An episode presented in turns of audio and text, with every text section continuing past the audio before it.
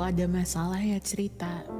Sekecil apa pun masalah lo itu, kadang lo tetap butuh seseorang untuk jadi tempat lo bersandar kan.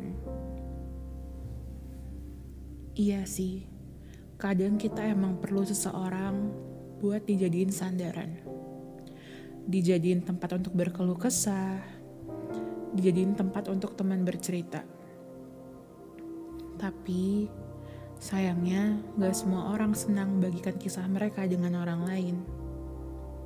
Karena sebagian orang menceritakan kisahnya dengan harapan dapat dimengerti. Dengan harapan ceritanya tidak menimbulkan pertanyaan dan cukup diterima. Tapi sayangnya, gak semua orang mengerti soal ini. Mengerti kalau mereka yang bercerita kadang cuma ingin didengarkan. Cuma perlu seseorang untuk mendengarkan cerita mereka.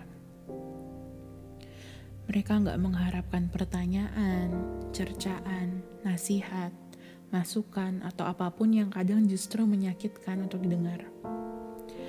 Kadang bangun di pagi hari aja udah melelahkan. Jadi gak mau ditambah dengan perkataan orang lain yang kadang terdengar menyakitkan. Jadi jangan paksa mereka ya untuk cerita kalau mereka gak mau. Karena kalau mereka butuh dan mereka lelah untuk menyimpan semuanya sendiri, mereka pasti akan cerita.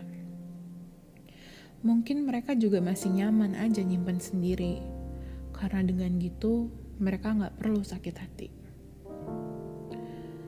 Karena ya kadang bercerita bukannya bikin lega, malah memperlebar luka.